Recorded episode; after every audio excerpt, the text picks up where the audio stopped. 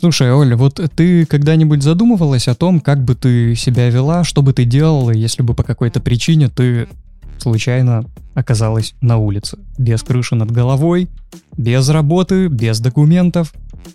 Куда бы ты пошла и... К тебе пришла бы. Угу. Беспроигрышный вариант. А если вот ты пришла ко мне, а я тут тоже вот рядом с помойкой уже сижу, и все, и, и у меня такая же история. Я... Куда бы ты нам предложила пойти? А, красное-белое. Я... Вот я а, думаю, вот мыслишь прям как свой среди таких людей. Глаголом «жги» сердца людей. Ну, если кроме шуток, то я знаю, что, по крайней мере, в Москве существует довольно-таки большое количество социальных центров, которые оказывают поддержку людям, оказавшимся в сложных каких-то ситуациях. Да, центры такие существуют, только почему же нас периодически окружают, э, ну как, потенциальные клиенты этих центров? Бомжи ты имеешь в виду? Ну да.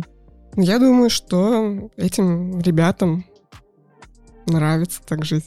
Говорю глупость. Нет, конечно.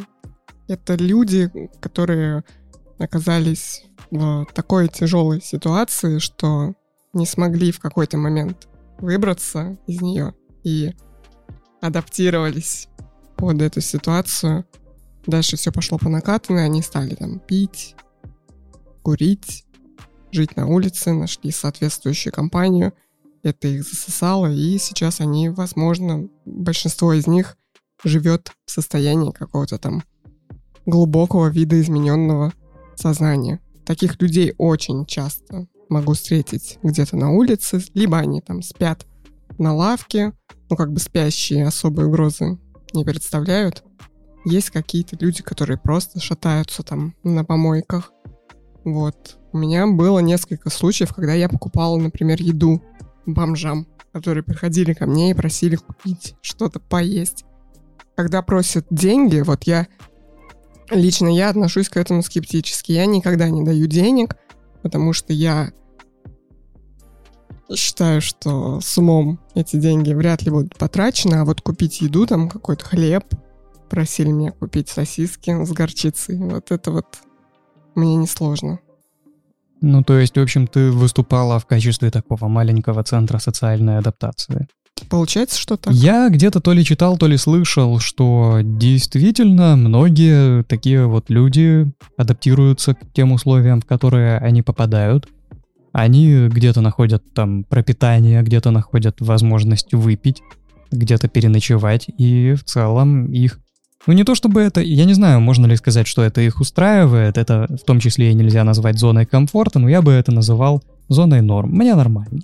Ну, ну, чё, как-то, ну как-то вот как-то живу.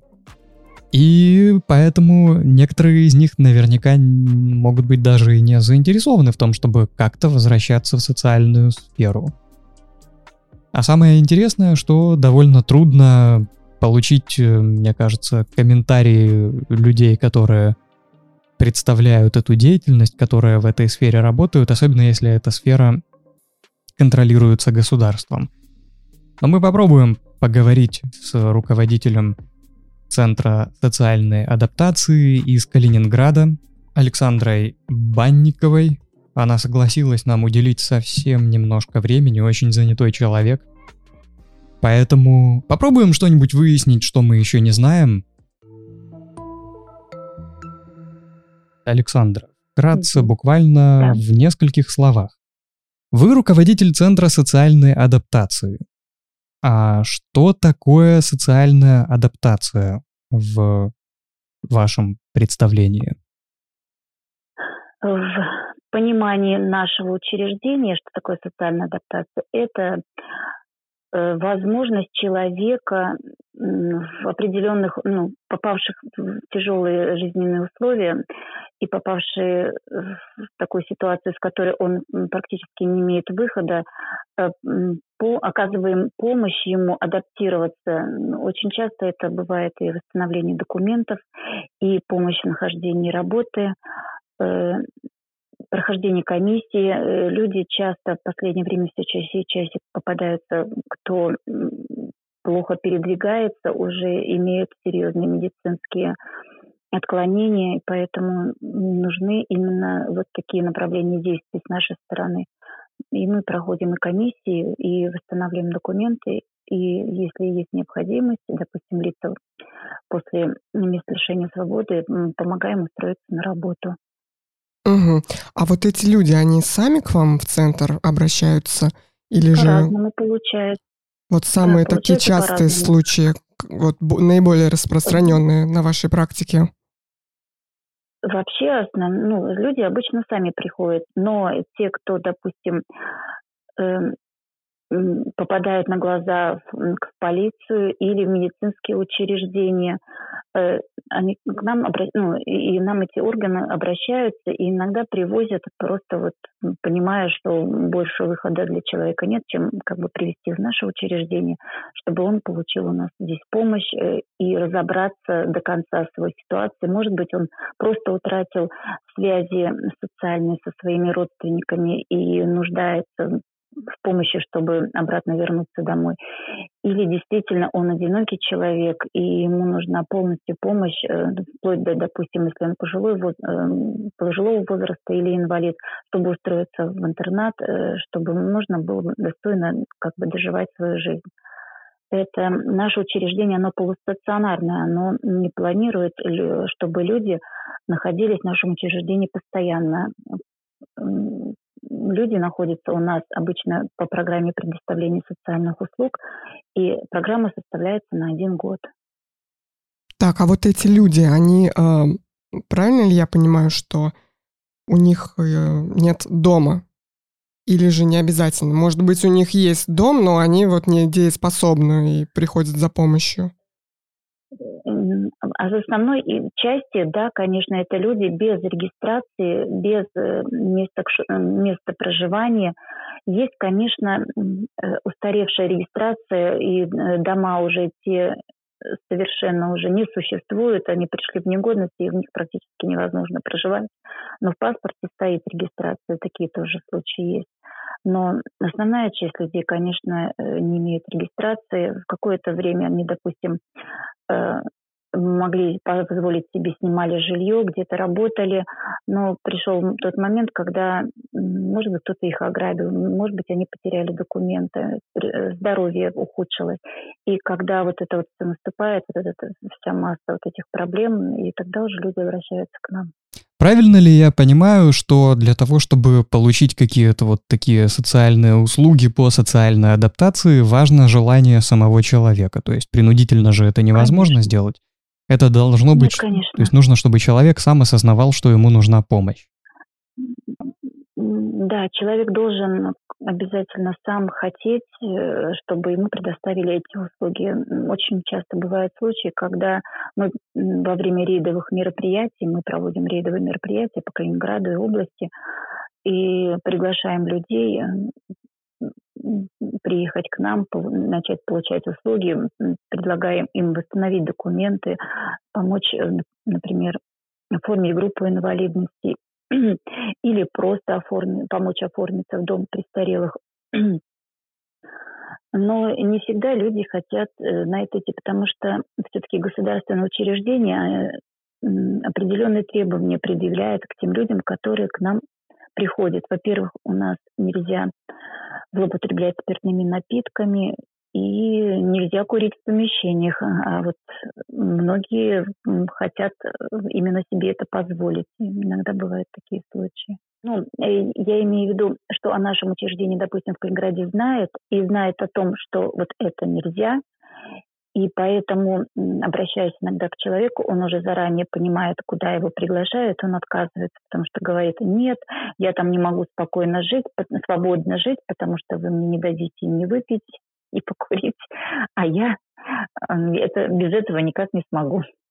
Ну, то есть, вот действительно, существуют такие люди бездомные, в частности, которые, которых, в общем-то, устраивает Да, их обычная жизнь, и они, и даже будучи, допустим, нашим учреждением, как, какое-то время проходит, они возвращаются обедать на улицу, потому что не хотят поддерживать вот, вот эти требования и не готовы ради своего здоровья этим вот э, расстаться с алкоголем и принять вот эти условия проживания. То есть это уже пройдя программу адаптации в вашем центре, уже после того, как вы поработали, они все равно возвращаются вот в ту свою старую жизнь, социально неблагополучную, так скажем? Вы, вы понимаете, э, они не всегда, допустим, год находятся у нас. Это же у нас же свободные, как бы мы не, не, не удерживаем людей. Они угу. у нас могут находиться. Это полустационарное учреждение. Мы можем им позволить находиться у нас 12 часов в сутки, э, преимущественно в ночное время. Это именно именно по нашим стандартам Калининградской области вот такие условия. И если они не, не, если это их не устраивает, они потом просто могут уйти и, и продолжить свой старый образ жизни. Э, если человек уходит, э, все равно соцслужбы и муниципальное образование, все равно мы с, ним ведем, с ними ведем беседу уже на улице, э, рассказываем, рас, увещеваем, пытаемся их вразумить, чтобы они могли понять, какие блага они теряют, уходя из нашего учреждения. Но но это не каждый может как бы вот так вот перестроить свою жизнь, и поэтому очень много людей еще находятся на улицах, и они не готовы пойти в государственное учреждение, постоянно там проживать. Поэтому мы встречаем таких людей на улице. Если бы все хотели действительно помочь себе и шли в подобные учреждения, я думаю, что вот таких вот людей на улице было бы меньше.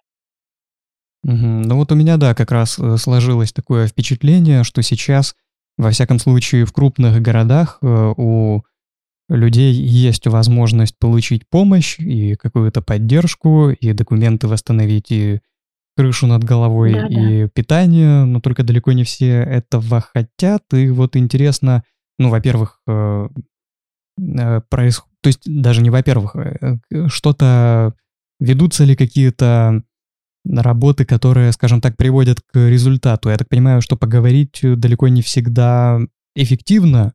Что, по-вашему, нужно делать для того, чтобы все-таки люди соглашались, чтобы приходили, чтобы адаптировались и на улице не оставались? Потому что иначе они же их количество, наверное, уменьшаться сильно не будет, если останется в итоге, останутся те люди, которые просто не заинтересованы в том, чтобы пользоваться услугами вашего и подобных центров? Ну, я не думаю, что как бы прекратится количество тех людей, э, которые нуждаются в этой помощи, потому что у нас очень много одиноких пожилых людей, очень много обманутых, э, которых продают квартиры, люди остаются на улице. Э, тем категории, вот, к нашей категории, которые мы обслуживаем, относятся и, ли, и лица, которые вернулись из мест лишения свободы и не имеют места проживания постоянного, поэтому тоже обращаются к нам, если у них нет возможности сразу устроиться на работу или куда-то вернуться в социум, в своей семье все равно люди, не имеющие постоянного места жительства, они у нас есть и намного большем количестве просто ну, среди нас э, ходят.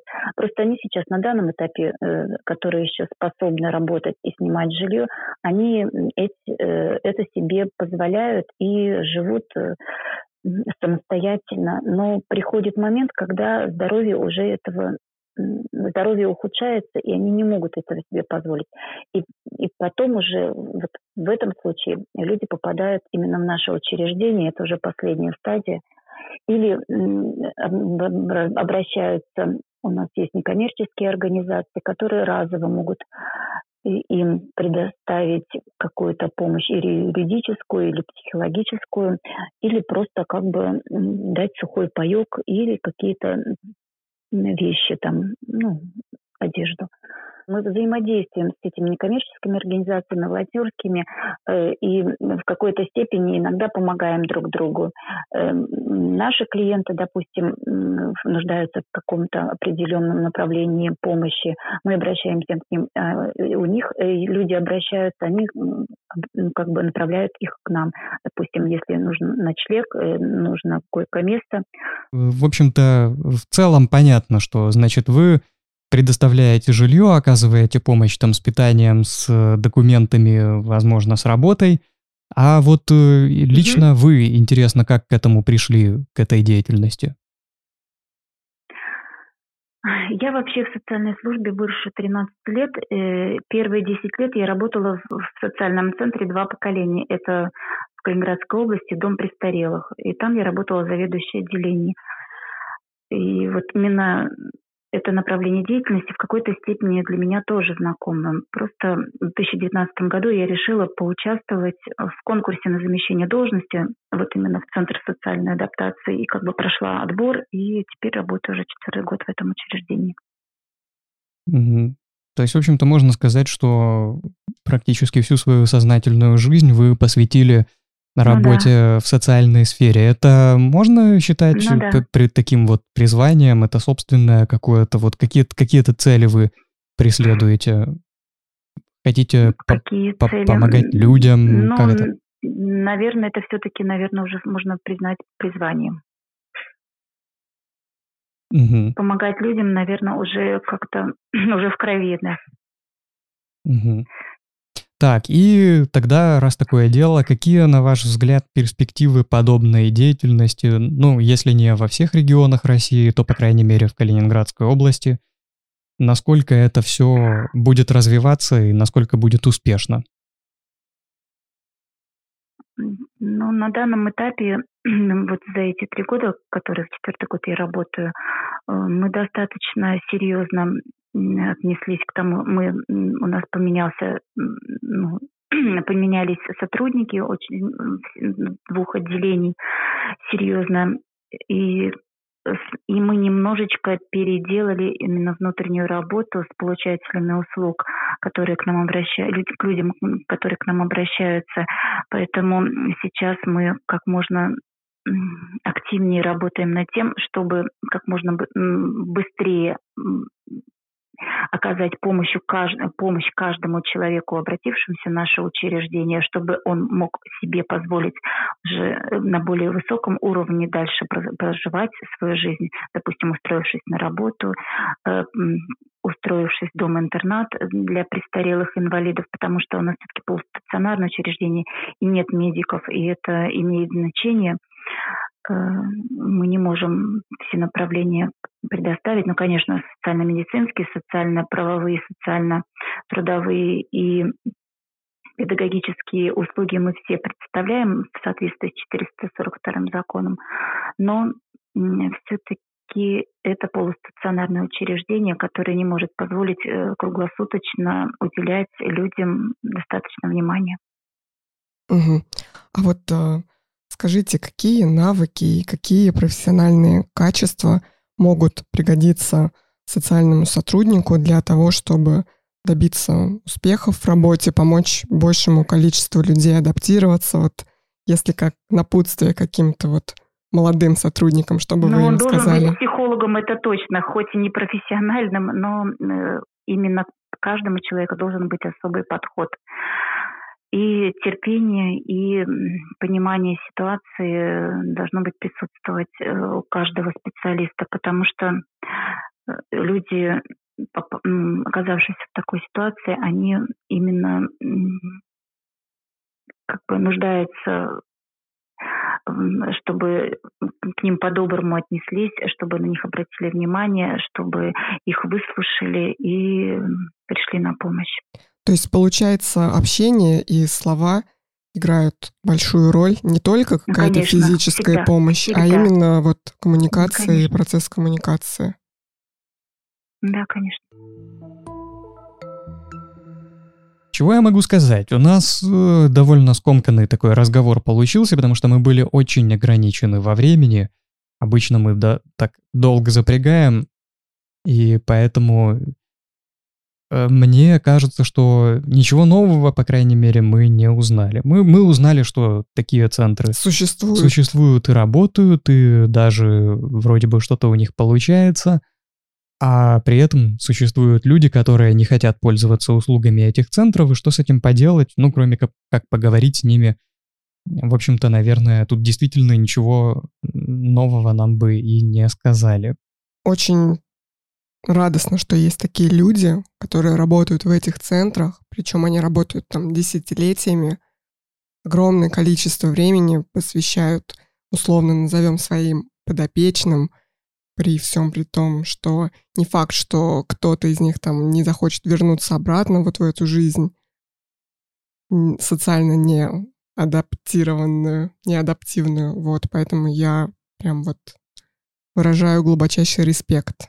Да, кажется, что это такая не очень благодарная работа. Наверное, местами не очень эффективная. И надо обладать каким-то особым складом ума, характером для того, чтобы этим заниматься. Я, например, ну, кстати, и э, наверняка она не очень высокооплачиваемая, эта работа. То есть это должно быть какое-то действительно призвание. Я точно знаю, что не смог бы заниматься такой деятельностью. Особенно если бы я видел, что я стараюсь, прилагаю какие-то усилия, приглашаю людей, пытаюсь им помочь, и они потом разворачиваются, уходят обратно на улицу и продолжают вести асоциальный образ жизни. Как с ними находить общий язык, не знаю. Меня бы это злило, не вдохновляло бы, и я бы, скорее всего, эту деятельность быстро забросил. Если бы вообще в эту деятельность попал, что очень вряд ли. Я думаю, что позитивные моменты происходят от тех случаев, когда все-таки помощь удалась, и за помощью обратились, зная, на что идут. Вот ради этого стоит попробовать помочь.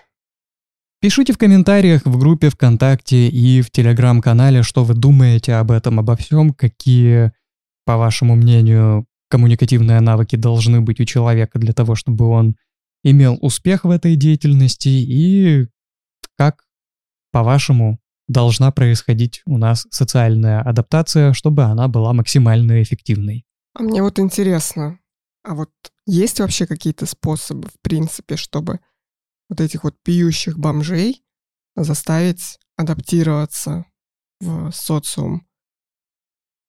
То есть они же не только сами по себе там мучаются, живут, но и представляют иногда какую-то там угрозу обществу. Например, там есть случаи, когда воруют, грабят или даже убивают. Ну и в целом не всегда приятно находиться где-то на улице, гулять там по парку, где спят бомжи. Вообще есть какой-то способ или это нереально? Что, что нужно делать? Мне кажется, что самый эффективный способ человека избавить от э, пристрастия к алкоголю — это принудительно его оградить от него. Будет ли это считаться нарушением свободы человека? Конечно, будет. Мне кажется, что будет, э, потому что а как, по какому, в соответствии с каким законом можно человека взять и там посадить в клетку и не давать ему бутылку. Если человек, э, вот э, свободный человек, он может пойти в магазин и купить чекушку, то что его остановит, кроме его собственного желания? Возможно, есть какие-то методы там психологического воздействия, но мне кажется, что они не особо сильны против физиологического воздействия, которое оказывает э, алкоголь на организм человека. Да, да, методы есть, они действительно работают. Я считаю, что вот как раз-таки экзистенциальная логотерапия здесь помогает, когда человеку пытаются помочь найти смысл жизни, почувствовать свою значимость, свою полезность, вот это бы помогло, но против влияния наркотических веществ никакая психология не справится. Тут нужно только делать чистку организма химическую. Да, ну ты так вот э, сказал, и я подумал, что сейчас так много коучей развелось, они же помогают людям определиться. Ну, они, по крайней мере, считают, что помогают людям найти свое призвание, определиться с целью в жизни, получить ответы на свои вопросы. Я думаю, что надо направлять всех э, коучей на работу с бездомными и алкоголиками, вот, и посмотреть, вдруг они действительно будут эффективны, хотя мне кажется, что... Или устроить э, конкурс, выставить несколько коучей и каждому выдать по группе бомжей. Какой коуч больше адаптирует бомжей, тот победил. Тот получит чекушку. Я напоследок хочу сказать, что очень хорошо, что такие организации существуют, но может быть где-то в недостаточном количестве они существуют, я не могу этого не сказать. Может быть где-то там ну, разные регионы, разные ситуации бывают. Или недостаточно эта информация распространена в СМИ, что существуют такие центры, и не все об этом знают. Хорошо, что они работают, хорошо, что они работают под эгидой государства, то есть это государственные учреждения, и, ну, что, остается пожелать только успехов или удачи им в и этом терпения. нелегком деле, да, и тем людям, которые нашли в этом свое призвание, не передумать, не отчаяться и идти до конца. И продолжать делать этот мир и общество лучше.